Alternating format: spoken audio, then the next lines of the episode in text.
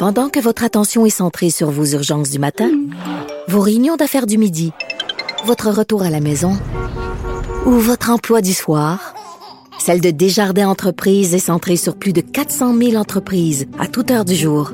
Grâce à notre connaissance des secteurs d'activité et à notre accompagnement spécialisé, nous aidons les entrepreneurs à relever chaque défi pour qu'ils puissent rester centrés sur ce qui compte, le développement de leur entreprise.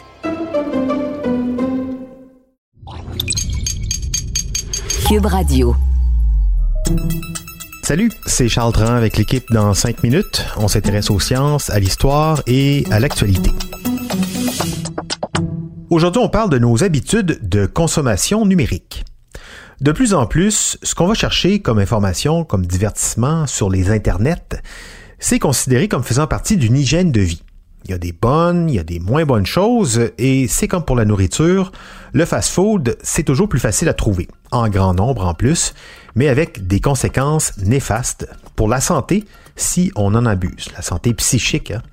la consommation de contenu, nos habitudes sur des réseaux sociaux, comment en faire un usage bénéfique pour ce qu'on pourrait appeler avoir une bonne santé numérique.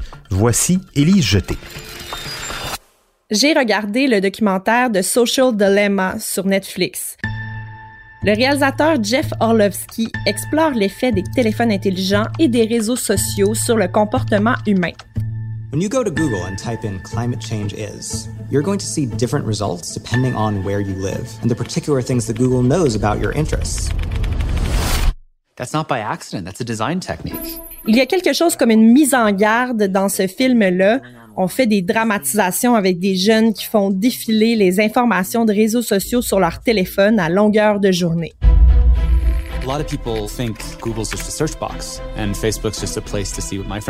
Oui, les réseaux sociaux ont pris le contrôle de notre vie depuis quelques années. Oui, c'est préoccupant de voir les plus jeunes dépendre autant de la technologie et on peut pas vraiment s'empêcher de se demander la prochaine génération aura l'air de quoi.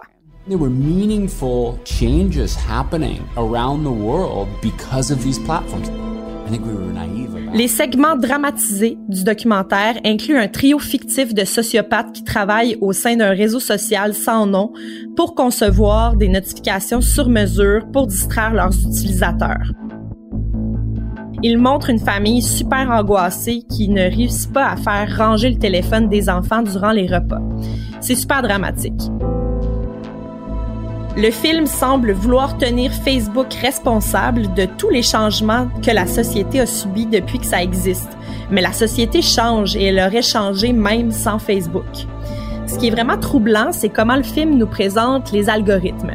Oui, ils sont programmés pour maximiser les revenus des marques et ils ne tiennent pas toujours compte de l'impact que ça peut avoir sur les utilisateurs. Dans le documentaire, on parle de risques de guerre civile et de l'impact de Facebook sur le taux de suicide. Ça va loin.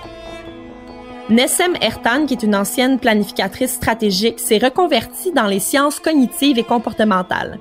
Elle pose un regard sur nos habitudes numériques dans un article publié sur le site français Uzbek Erika. Elle fait un parallèle intéressant entre nos habitudes alimentaires et de santé et notre consommation numérique. Tout comme on est de plus en plus conscientisé sur l'alimentation, on est également de plus en plus sensible à l'impact de l'Internet sur notre conception du monde. Pour elle, l'idée d'avoir une bonne hygiène de vie se répercute aussi jusque dans nos habitudes avec Facebook et les autres réseaux. Si on sait que manger des légumes, c'est bon pour la santé, on sait aussi qu'il faut doser notre consommation de fils d'actualité, de notifications et d'autres informations qui nous pleuvent dessus à longueur de journée. Elle fait le constat suivant. Lorsque nous consommons un plat incompatible avec nos besoins, notre corps nous parle. Nous nous sentons lourds, nous avons des ballonnements, des maux de ventre. Sur le long terme, nous prenons ou perdons du poids et notre santé se dégrade. De la même manière, lorsque nous consommons de mauvais contenus et vivons dans un environnement numérique déséquilibré, cela nous affecte. Le déséquilibre cause des tensions et des frustrations qui finissent souvent par une recherche de moyens anesthésiants et des satisfactions rapides, l'alcool, la drogue, les plaisirs gourmands, les achats compulsifs et les photos postées pour recevoir rapidement des likes. Pour vivre un état de meilleure nutrition numérique, on devrait donc, selon elle, évaluer notre consommation de contenu et nos activités numériques en se posant les questions suivantes après nos visionnements. Était-ce utile pour moi? Pourquoi? Ou en quoi? Était-ce intéressant pour moi? Pourquoi? Ou en quoi? Était-ce beau, drôle ou touchant? Pourquoi? Ou en quoi? Et est-ce que ça impliquait des tournures de phrases ou un vocabulaire négatif connoté de colère ou de désarroi? Pourquoi? Ou en quoi? On pourrait évaluer chaque point avec une note sur 10. En mettant des chiffres là-dessus, ça nous rendrait plus conscients de ce qu'on consomme et on réaliserait que souvent, ben, on consomme des affaires qui nous rendent malheureux ou qu'on trouve désagréables. Après ça, on aurait plus de facilité à faire le ménage dans les comptes qu'on suit et le contenu qu'on regarde chaque jour. Elle revient à la métaphore gastronomique en disant que tout comme on se permet de manger une pizza de temps en temps, moi je dirais une bonne grosse poutine, on pourrait consommer nos contenus fast-food numériques en toute connaissance de cause et avec parcimonie.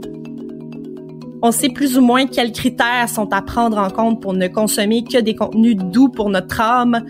Et si tout le monde le fait, peut-être que ça va faire planter des systèmes économiques qui dépendent de notre intérêt envers des contenus précis. Dans le documentaire Social Dilemma, on nous rappelle souvent que si le produit est gratuit, c'est que le produit, c'est nous. Ça va toujours demeurer vrai, mais c'est intéressant de se demander ce qui va arriver si on décide de ne plus être ce produit. Ça mérite réflexion. Oui, ou en tout cas euh, être ce produit, mais euh, en toute connaissance de cause, en pleine conscience, comme on dit ces temps-ci. En plus, les recommandations de la spécialiste en sciences cognitives, Neshem Ertam, dont nous parlait Élise, qui conseille de voir notre consommation de contenu numérique un peu comme un régime, comme on voit notre consommation d'aliments, elles sont en plein dans la ligne des nouvelles directives canadiennes en matière de mouvement sur 24 heures à l'intention des adultes publiées la semaine dernière, limiter son temps d'écran récréatif à 3 heures par jour, pas rester assis plus de 8 heures par jour, faire du sport 150 minutes par semaine, un peu plus de musculation aussi et dormir 7 à 9 heures par nuit. Si en plus, quand on consomme ces 3 heures quotidiens, ça ne se limite pas aux vidéos de chat ou euh, aux niaiseries sur TikTok, c'est clair qu'on est en business pour être non seulement en bonne santé physique, mais aussi en bonne santé psychique. Merci Elie Jeté, c'était en 5 minutes.